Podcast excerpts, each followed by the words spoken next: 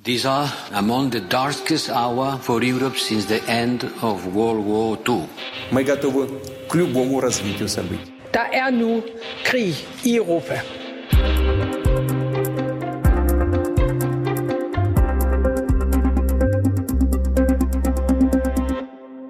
Вони депортують наших людей на територію Росії силою. De deporterer vores folk til russisk territorium med tvang. Sådan lød det fra den ukrainske præsident Volodymyr Zelensky, da han talte over en videoforbindelse til Folketinget den 29. marts.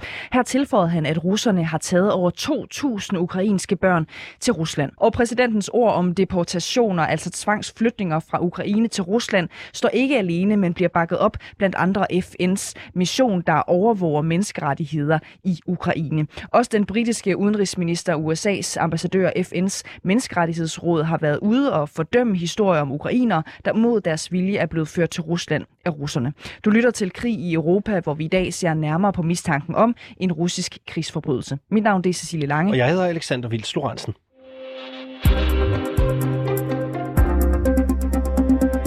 Den russiske hær har i flere uger forpurret ukrainernes forsøg på at levere humanitær nødhjælp og evakuere civile. I stedet har Rusland begået krigsforbrydelser i form af ulovlige forflyttelser af civile fra Mariupol, Volnovakha, Gostomel og andre byer til Rusland. Så lyder det i et åbent brev fra 28 ukrainske civilorganisationer, der er rettet mod blandt andre Europakommissionen, FN's Menneskerettighedsråd og Internationalt Røde Kors. Alexandra Matjevik er menneskerettighedsadvokat og frontperson for den uafhængige tænketank Center for Civil Liberties, som er en af organisationerne bag brevet. Hun befinder sig i Kiev og har været i kontakt med flere ukrainere, som fortæller, at de er blevet ført ind i Rusland under invasionen. I will tell you two examples which I spoke by um, directly with people. Uh, one example is from Volnovakha. Uh, the man was in house. The house was shelled. Uh, he started run to from the house without passport and their belongings. Uh, he was met by Russian troops. They transferred uh, this man to Russia. It's one example when people have no other choice to survive. Second examples, people in Mariupol, uh, they were told that um, you have a like, like a choice or stay in Mariupol or go to Russian Federation to stay in Mariupol, it means that that's its proposal that you you you have a choice to die or to go to Russian Federation because if you know the situation in Mariupol, people are for weeks without water, food, electricity, medical care. They are dying, and that's that's why it's uh, it's uh, op- there is not options. There is no choice for people. They have to go to Russian Federation because they want to survive, and uh, also this. Uh, um, this proposal was accomplished with a false information and and we see this disinformation campaign. People were told that ukrainian cities couldn't uh, couldn't um, have no places for you so there is no they, they couldn't allow you uh, they couldn't uh, bring you so russian federation can only bring you not not ukrainian cities Matvichuk fortæller her om en ukrainer, der blev kørt til Rusland, da hans hus blev beskudt, og om folk i Mariupol, der får at vide, at de enten kan blive i Mariupol, der bliver beskudt, eller de kan tage til Rusland. Og så fortæller hun, at der er misinformationskampagner, som siger til folk, at de ikke længere kan blive i Ukraine. Og Alexandra Midvichuk fortæller, at hun kender til ukrainere, der åbenlyst har afvist, at de vil med til Rusland i det her klip, du skal høre nu. Uh, for example, we were told that in Mangush, evacuation buses uh, was stopped by Russian troops, and people were told that they now will change their route and go to occupied Donetsk and then to Russia. And people started shouting to you to Russian soldiers that they don't want to go to occupied uh, Donetsk and to Russia. They want to go uh, for their roots, which they have to go, but they uh, couldn't change the ch- change the decision of Russian troops, and they were transferred to Donetsk. We tried to reach people from from from this category, but but have no contact for current moment. Øhm, vi kender til folk, som har nægtet at tage til Rusland, men alligevel bliver sendt dertil, lyder det her i klippet. For eksempel med busser gennem udbryderrepublikken øh, Donetsk. Øh, nu kan vi sige godmorgen og velkommen til dig, øh, Kenneth Ønslager Buhl. Ja, godmorgen. Du er militær forsker ved Institut for Strategi og Krigsstudier, og så er du Ph.D. i folkeret med speciale inden for krigens love. Russerne selv de afviser de her anklager, men hvad tænker du egentlig, når du hører anklagerne om deportationer? Ja, men altså, russerne har jo selv været ude, meget bekendt, og, og sige så meget, at de rent faktisk flytter folk fra Ukraine ind i Rusland, men at det sker frivilligt. Og øh, der kan være forskellige årsager til det. Øh, dels så passer det jo ind i deres fortælling om, at øh, de faktisk er i gang med at befri øh, skal vi sige, ukrainerne for de her neonazister og narkomaner, som sidder i Kiev. Det kan være øh, et udtryk for, at man er i gang med at lave en eller anden form for etnisk udrensning med henblik på at skabe en, en mere venlig population i øh, de her regioner, som man måske på sigt vil annektere. Eller det kan måske være, og at det bliver sådan en forhandlingsbrik øh, i det fremtidige øh, forhandlinger forhandlinger omkring en fredsaftale. Men jeg må understrege, at det jo selvfølgelig er dybt ulovligt at øh, tvangsforflytte folk for en besættelsesmagt ind på eget territorium, og det bliver taxeret til en krigsforbrydelse under statuten for den internationale straffedomstol. Vi har inviteret dig ind i programmet i dag, fordi du kan gøre os lidt klogere på øh, det juridiske aspekt i den her øh, mistanke. Og lad os lige få styr på nogle grundlæggende øh, begreber. Præsident Zelensky kalder det for deportationer. Russerne selv kalder det for evakueringer. Det er jo to vidt forskellige ting. Hvad er den konkrete ja. forskel? Ja, men altså man kan jo sige, at den konkrete forskel i evakueringen sker jo øh, som ordet siger, i en nødsituation, hvor det er nødvendigt at få nogle folk væk for en, øh, en krigssituation. Og man kan ikke udelukke, at hvis der er meget stor nød, at det vil være undskyldeligt, at man flytter folk ind på eget territorium. Men nu er Ukraine jo så stort, og der ligger så meget øh, ubesat ukrainsk territorium uden for for eksempel Mariupol, at øh, de vil sagtens kunne flyttes i den retning. Og der er jo historier om, at der er evakueringskonvojer, der er parat til at køre ind i Mariupol for eksempel, og flytte folk til et andet sted i Ukraine, men at de bliver holdt tilbage af russiske styrker. De her historier kan selvfølgelig ikke lige nu verificeres på uafhængig kilde, øh, men det passer jo i og for sig meget godt ind i det billede, som vi hører nu. Du må meget gerne blive hængende, Kenneth Ønslager Bul, for vi skal lige høre et par klip mere med øh, Alexandra Matvichuk, som altså er menneskerettighedsadvokat og formand for Center for Level Sympathies i Kiev. I det klip, vi skal høre nu, der fortæller hun om ukrainere, der oplever en form for filtrering, når de kommer til Rusland. When people are asked, do they have uh, some relatives in Ukrainian army, who they are, uh, like, like and they go in through this this process and they are scary because a lot of them have uh, pro-ukrainian sympathy and can be openly uh, identify as the people who have pro-ukrainian sympathy. And in russia there is a criminal responsibility for even for anti-war claims. Um... Og som tidligere nævnt, så har en række organisationer altså nu sendt et åbent brev, hvor de understreger, hvorfor der her er tale om krigsforbrydelser. according to international humanitarian law, all such kind of evacuation is illegal. So-called evacuation is illegal because when we have situation of uh, battles, uh, the sites has to open humanitarian corridors, and Russia refused to open the humanitarian corridors and refused uh civilians uh, uh, to leave the city. to and we.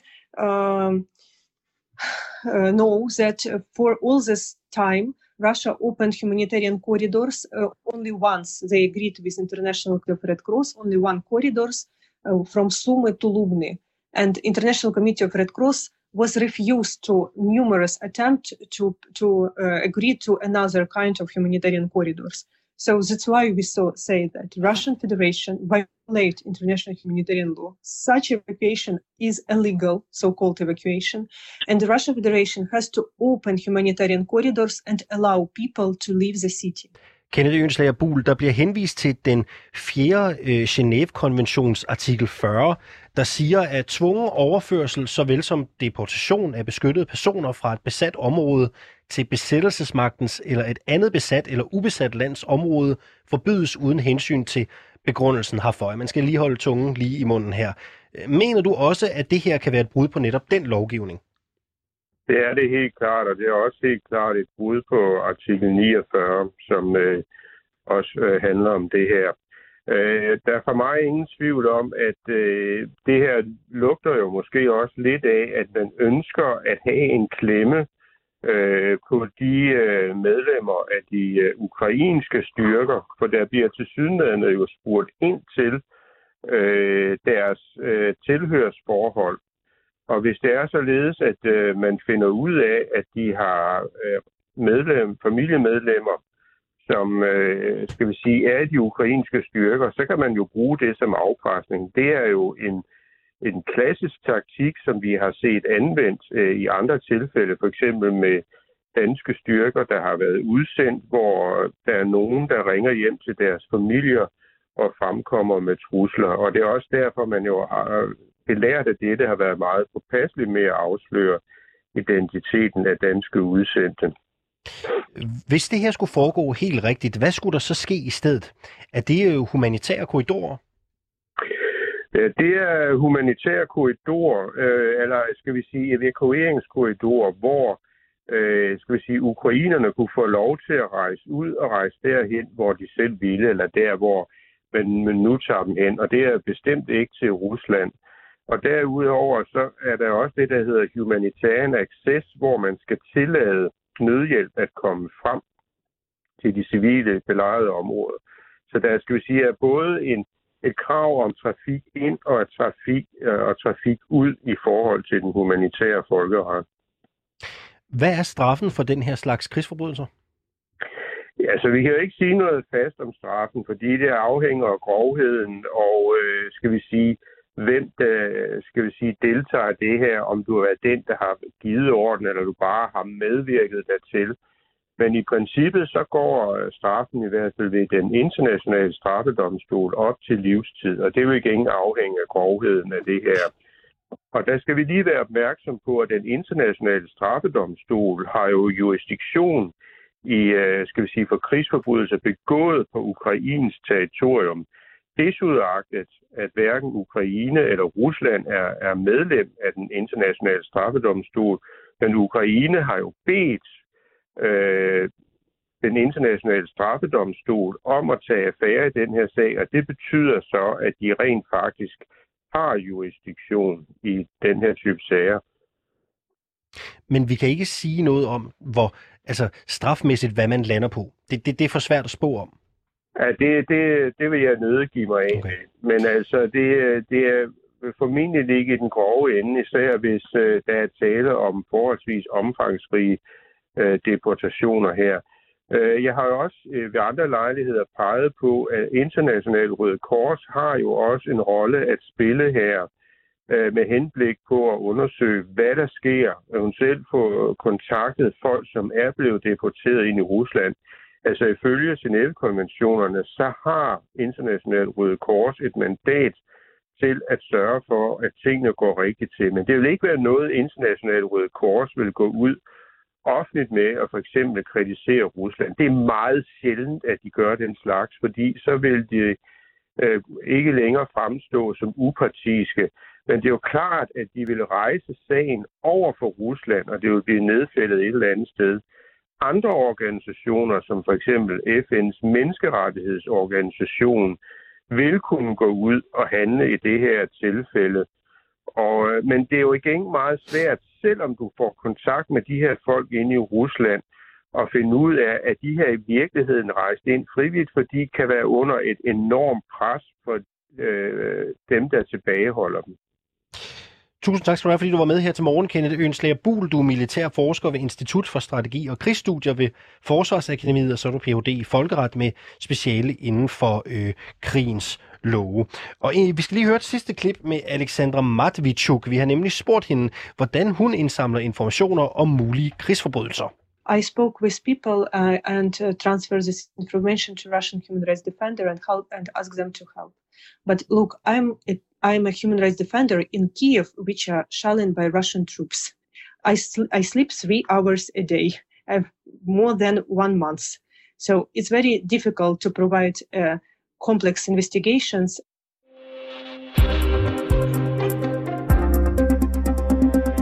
Og vi skal lige tale lidt mere om de her, øh, det her brev, som øh, 28 ukrainske civilorganisationer, som øh, blandt andet adresserer internationalt øh, Røde Kors øh, direkte, altså har skrevet. Vi beder International Røde Kors om at bruge alle midler og værktøjer til at beskytte de ukrainer, som imod sin vilje er blevet flyttet til Rusland, samt at sikre, at Rusland lever op til normerne for international humanitær lovgivning, lyder det altså i brevet. Bjarke Skåning, øh, katastrofechef hos Dansk Røde Kors, velkommen til programmet. Godmorgen. Øhm, hvad er svaret fra jeres side på den her forspørgsel fra de ukrainske civilorganisationer? Jamen altså, vi har jo selvfølgelig et ønske om at øh, hjælpe civile i øh, både i Ukraine og i andre lande, og det gør vi selvfølgelig på, øh, på bedst mulig måde. Øh, men det er også klart, at, øh, at det jo ikke er en debat, vi tager i, øh, i pressen. Mm. Øhm, International Røde Kors har jo øh, mødtes med begge parter i konflikten, blandt andet med den russiske udenrigsminister Lavrov. Øh, I tale sætter Røde Kors øh, i sine samtaler mistanken om, at ukrainer mod sin vilje bliver flyttet til øh, Rusland. Øh, hvordan forholder du dig til det? Jamen altså, jeg tror, det er vigtigt at huske på, hvad Røde Kors' rolle er. At vi er en, øh, en neutral aktør øh, i øh, konflikt- og krigssituationer. Og vi har selvfølgelig en dialog med, øh, med krigens parter, øh, i det her tilfælde med, med ukrainerne, med, øh, med russerne, og forsøger selvfølgelig øh, mm, at, at have den dialog, der er nødvendig for at sikre, at de overholder krigens regler. Øh, lykkes det altid? Nej, det gør det ikke. Altså, jeg tror, vi kan jo alle sammen kigge... Øh, mod Mariupol, vi kan kigge mod, øh, mod andre steder, hvor, øh, hvor vi har sagt, jamen her vil vi gerne have adgang, og hvor krigens parter ikke har kunne være enige om, at, øh, at vi skulle have adgang. Og det er jo så det er jo så der, hvor vi, øh, vi har en dialog med, øh, med krigens parter, som ikke foregår i pressen, men foregår øh, direkte, for eksempel med, at øh, Peter Maurer, vores præsident, mødtes med, øh, med Putin og med, øh, eller med øh, Lavrov i, øh, i Moskva og med Zelensky i, øh, i Kiev. Mm, og vi har selvfølgelig stor forståelse for, at de drøftelser ikke som udgangspunkt foregår i, i, pressen, men kan du alligevel prøve at komme med nogle eksempler på, for eksempel, hvordan Røde Kors øh, kunne være med til at beskytte folk mod at blive deporteret til Rusland? Jamen det er vi jo ved, at altså man kan sige, hvis man kigger ned mod øh, Mariupol, hvor vi sidder klar, øh, hvor vi øh, har, hvor jeg har kollegaer, øh, der kørt øh, ned, som sidder øh, nogle, nogle kilometer fra øh, frontlinjen øh, nede ved Mariupol, som, øh, som jo har en dialog med, med krigens parter, også på landjorden, og siger, jamen prøv at høre, vi er nødt til at finde ud af, hvordan de her civile skal ud. Vi er nødt til at skabe en, øh, en, en vej ud for dem. Og så, så sætter man sig jo ned med et kort, Altså, og så siger man, jamen okay, I kontrollerer det her område, øh, I øh, andre kontrollerer det her område.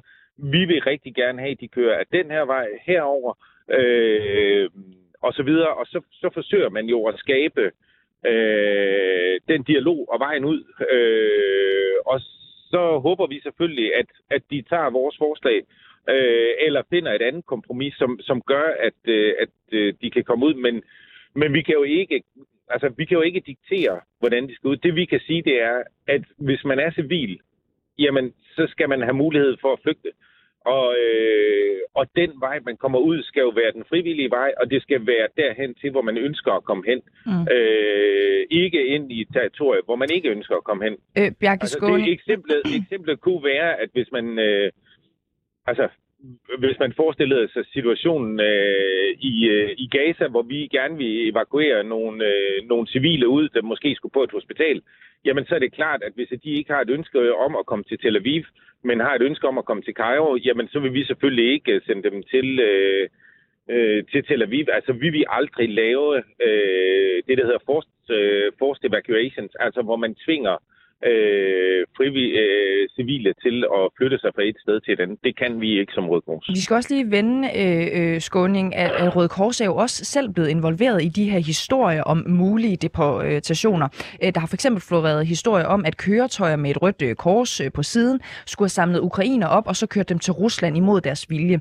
Vil du ikke lige mm. prøve at, at forklare, hvad I har set? Jamen altså, det, altså det, det noterer vi jo også, øh, og vi har været ude og, øh, og meget kraftigt øh, også sige, jamen vi har ikke deltaget i det her. Samtidig så er det jo også vigtigt for os at sige, vi kan jo selvfølgelig ikke garantere, hvordan øh, et rødt kors bliver brugt. Øh, det vi kan sige, det er, hvad er reglerne omkring det røde kors? Og det røde kors er jo ejet af staterne. Altså det er staten, der, der siger, hvem der må bruge det. Øh, og i Danmark er det jo så Dansk Røde Kors, der må bruge, øh, der må bruge det. I, øh, I Ukraine må man bruge øh, det Røde Kors som beskyttelsesemblem. Øh, dels hvis man er ukrainsk Røde Kors, dels hvis man er som os øh, Dansk Røde Kors og har en aftale med Internationalt Røde Kors, som jo også må bruge det, øh, om at være en neutral spiller. Øh, og så må man jo bruge det, og det er jo det, man måske skal huske, at, at man må også bruge det, hvis man for eksempel har militær et militærhospital, hvis man har en øh, militær ambulance, så må man faktisk godt putte et rødt kors på, og så mm. gælder det røde kors også som beskyttelsessymbol for for eksempel samaritter eller sundhedspersonale i, øh, i forsvaret. Og det er klart, at det betyder jo, at, øh, at der kan være nogle, nogle udfordringer med at forstå det, fordi det er ikke alle, der ved det. Øh, og det er ligesom den ene del. Og den anden del er jo, at, at og det oplever vi jo, jeg vil ikke sige jævnligt, jo, jævnligt, men ikke øh, selvfølgelig i alle situationer, at, øh, at vores emblem, øh, et rødt kors på en hvid baggrund, bliver misbrugt. Øh, og det, øh, det påtaler vi selvfølgelig over for staterne, fordi det er staterne, der har ansvaret for at, øh, at holde øje med det her. Så hvis vi ser det for eksempel i Danmark, jamen så er det klart, at så kan vi, øh, så kan vi gå til det danske politi og sige, at der er nogen, der, med, øh, der misbruger øh, vores emblem, og så, så er det jo så op til staten at sanktionere det. Men vi oplever jo i de her konfliktsituationer, at det er rigtig, rigtig svært. Fordi der jo er meget, meget få myndigheder, som, øh, som har kapaciteten til at gøre det i en krigssituation. Mm. Bjarke Skåning, så det er falske historier, der kommer ud lige nu, bare lige så vi har det helt øh, skarpt skåret op? Altså, vi har ikke bidraget til at lave evakueringer mod folks vilje. Men kan du afvise for eksempel, at russisk Røde Kors kan have været involveret? Jamen, jeg kan jo ikke, jeg kan jo ikke sige, hvad russisk Røde Kors har, har gjort og ikke gjort. Altså, det vi noterer os er, at internationalt Røde Kors har ikke bidraget. Øh, hvorvidt, at der på en eller anden måde har været nogen, øh, øh, som... Øh, altså, om det har været øh, korrekt eller ikke korrekt, det kan vi jo ikke se. Vi har ikke set nogen dokumentation for, at der er Røde Kors øh, medarbejdere, hverken fra Ukrainsk Røde Kors, fra Russisk Røde Kors eller fra Internationalt Røde Kors, der har bidraget til at, øh, at flytte øh, civile fra et sted til et andet mod deres vilje. I dag, fredag, der blev det jo igen forsøgt at åbne en humanitær korridor i øh, Mariupol, øh, blandt andet med hjælp fra International Røde Kors. Øh. Så jeg kunne godt tænke mig lige her afslutningsvis at, spørge dig, Bjarke Skåning, øhm, hvor problematisk kan det egentlig være for jeres arbejde, at den her slags historie om Røde Kors florerer på sociale medier for eksempel? Jamen, det gør det jo enormt svært, ikke? Altså, der er jo ingen tvivl om, at, at når, når vi øh, forhåbentlig senere i dag skal evakuere 1000, måske endda 10.000 vis af mennesker ud af Mariupol, øh, så det, at der er misinformation og misbrug øh, af Røde Korsets emblem, gør jo selvfølgelig, at det bliver svært, fordi nogle af de folk, nogle af de civile, som jo har siddet i Mariupol i uvis, uden mad, uden vand, i beskyttelsesrum, hvor krigen har raset øh, omkring dem og over dem. Øh, det, at vi så kommer, og at de måske har mistillid til os øh, på grund af de her, det her, øh, de her falske historier, jamen det gør jo, at vores medarbejders sikkerhed kommer i fare. Men det betyder faktisk også, at nogle af dem måske er i tvivl om, om det er sikkert nok at tage med os. Mm. Øh, og det er jo selvfølgelig yderst problematisk, fordi hvad er, altså, det vi arbejder for, det er, at at de civile, som for eksempel er i Mariupol, de får mulighed for at komme ud, at de bliver evakueret øh, og kommer det sted hen, de gerne vil. Og for, så vidt vi forstår, på den dialog, vi har med, med de civile i øh, Mariupol, jamen så ønsker de at komme til et ukrainsk øh, kontrolleret område, og det er så det, øh, vi forhåbentlig kan gøre senere i dag. Bjarke Skåning, øh, katastrofechef hos Dansk Røde Kors. Tusind tak, fordi du tog dig tid her til morgen. Velkommen. I dagens udgave af Krig i Europa ser vi nærmere på en udbredt mistanke om, at ukrainere bliver flyttet til Rusland imod deres vilje. Og når vi taler om den her mistanke, så er det også ganske relevant at se på russernes historik på området. Rusland har nemlig brugt deportationer som et krigsvåben gennem i hvert fald 500 år og helt op til Sovjetunionens fald i 1991. Godmorgen Jens Alstrup. Godmorgen. Du er Ruslandskender og skribent for den uafhængige russiske avis Novaya Gazeta, hvor du blandt andet har skrevet om deporteringer og gulag-lejrene. Inden vi dykker ned i Ruslands historie om deportationer, så lad os lige få slået fast. Tror du, at mistanken om, at Rusland deporterer ukrainere fra Ukraine til Rusland i forbindelse med den aktuelle krig i Ukraine, er velbegrundet? Øh, I hvert fald velbegrundet, ja. Øh, der er adskillige historier om det fra ukrainsk side i øh, områderne øh, i form af, hvor man kan læse det på sociale medier. Øh, det er lidt svært at se det meget grundigt, fordi der er jo ikke strøm i Mariupol, og mobiltelefoner og lignende virker ikke så godt uden. Øh, men, men der er alligevel så meget, så der, det er værd at tro. Og det har også været op i øh, russisk øh, øh, tv-show, øh, hvor at det bliver, der bliver talt om det helt åbent, øh, og der er også en del øh, meldinger fra øh, Rusland. Så alt i alt, ja, det går jeg ud fra er rigtigt. Så langt, så godt. Så lad os prøve at dykke ned i den russiske historie. Kan du nævne et par nyere eksempler på, hvordan Rusland ellers har brugt deportationer? Ja, af de nyere er der jo ikke mindst familien Raklin, som øh, har en øh, øh, meget øh, dansk øh, forbindelse, helt åbenlyst. Øh, de, de blev øh, tvangsdeporteret øh, øh, fra øh, Litauen umiddelbart før øh, Nazi-Tyskland angreb øh, Sovjetunionen. Øh, det ironiske for deres vedkommende var, at det reddede deres liv. Øh, og at de øh, meget sene øh, eksempler inden øh, Sovjetunionen blev øh, opløst, øh, var atomfysikeren Andrei Sakharov, ham som øh, frihedsprisen i øh, EU er opkaldt efter. Øh, han var sendt til øh, byen Gorki, øh, der i dag hedder Nizhny Novgorod, og der var han fra 1980 til 1986, så det er jo ret tæt på øh, Sovjetunionens øh, sidste dage, at han var i eksil. Hvad var formålet med de her deportationer dengang? Øh, det har varieret lidt gennem hi- øh, historien, men, men altid, øh, hvor at det jo har været fjender af øh, det til enhver tid siddende styre. Øh, det har som regel ikke været øh, farlige fjender, fordi de er gennem russisk historie som regel bare blevet henrettet, så er der jo taget kort proces. Øh, men det kan variere fra enkeltpersoner, der har øh, udtrykt sig negativt, øh, eller det kan være under Stalin-tiden øh, rent tilfældigt, hvem der er taget ud øh, for at, at øh, terrorisere befolkningen som helhed. Og det kunne også være som under Stalin-tiden, at man øh, sender krimtatarerne afsted som helt folkeslag, øh, for simpelthen at øh, få deres øh, kultur og, og øh, øh, rolle som folkeslag øh, udraderet.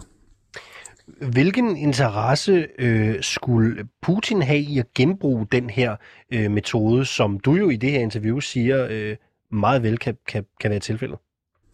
Ja, det øh, gættede jeg på øh, ville ske allerede øh, op til krigen begyndte, øh, fordi øh, Putin talte om, at Ukraine slet ikke eksisterer, og ukrainsk øh, sprog øh, eksisterer heller ikke. Det er blot en russisk dialekt. Og det er en sprogbrug, øh, der minder meget om det, der er brugt tidligere i historien, hvor man har øh, sendt øh, folkeslag afsted i, i som, altså som hele folkeslag. Der må man så sige, at Ukraine er for stort. Men han taler jo om øh, denazificeringen, og, og der er øh, deportation en øh, oplagt øh, instrument at bruge, når man ser på russisk historie og hvad der er brugt øh, gennem tiderne. Så i virkeligheden så gør Putin det, som Stalin ikke lykkedes med, altså hvis man skal skære det lidt groft, øh, fjerne den ukrainske folkesjæl. Ja, det er det, det går ud på. Hvordan kan deportationerne være effektfulde i den sammenhæng? Ja, det kræver jo altså så, at det er mange millioner mennesker, der bliver sendt afsted.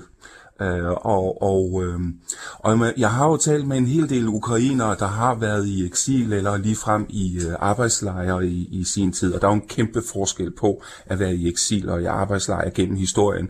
Der er mange, der misforstår det. Men altså, når man er i eksil, lever man sådan nogenlunde ligesom de andre mennesker i det område, man er sendt til. Bortset fra, at man kan ikke få de gode og velbetalte jobs og den slags ting, fordi man er jo mistænkelig øh, set fra styrets side men, men man lever sådan en nogenlunde almindelig øh, tilværelse, øh, hvor man i arbejdslejre øh, slider sig selv øh, øh, nogle gange øh, til døde. Så, så det skal man lige holde adskilt. Øhm, Jens ja, øh, undskyld. Nej, jeg skulle, ikke afbryde, jeg skulle ikke afbryde dig, undskyld. Nej, men, men der har man altså øh, levet en øh, nogenlunde almindelig til, øh, tilværelse, men stadigvæk langt fra sin øh, hjemstavn, øh, i typisk i områder, hvor der er et massivt russisk flertal, og jo i selve Rusland, øh, og, og så har man meget svært ved at øh, fastholde sin egen kultur og levevis. Øh, men mange af dem lykkes rent faktisk at gøre det. Det er så en anden sag. Jens Halstrup, du er ruslandskender og skribent for den uafhængige russiske avis Novaya Gazeta. Og øh, her har du øh, blandt andet skrevet om deporteringer og øh, gulag-lejre.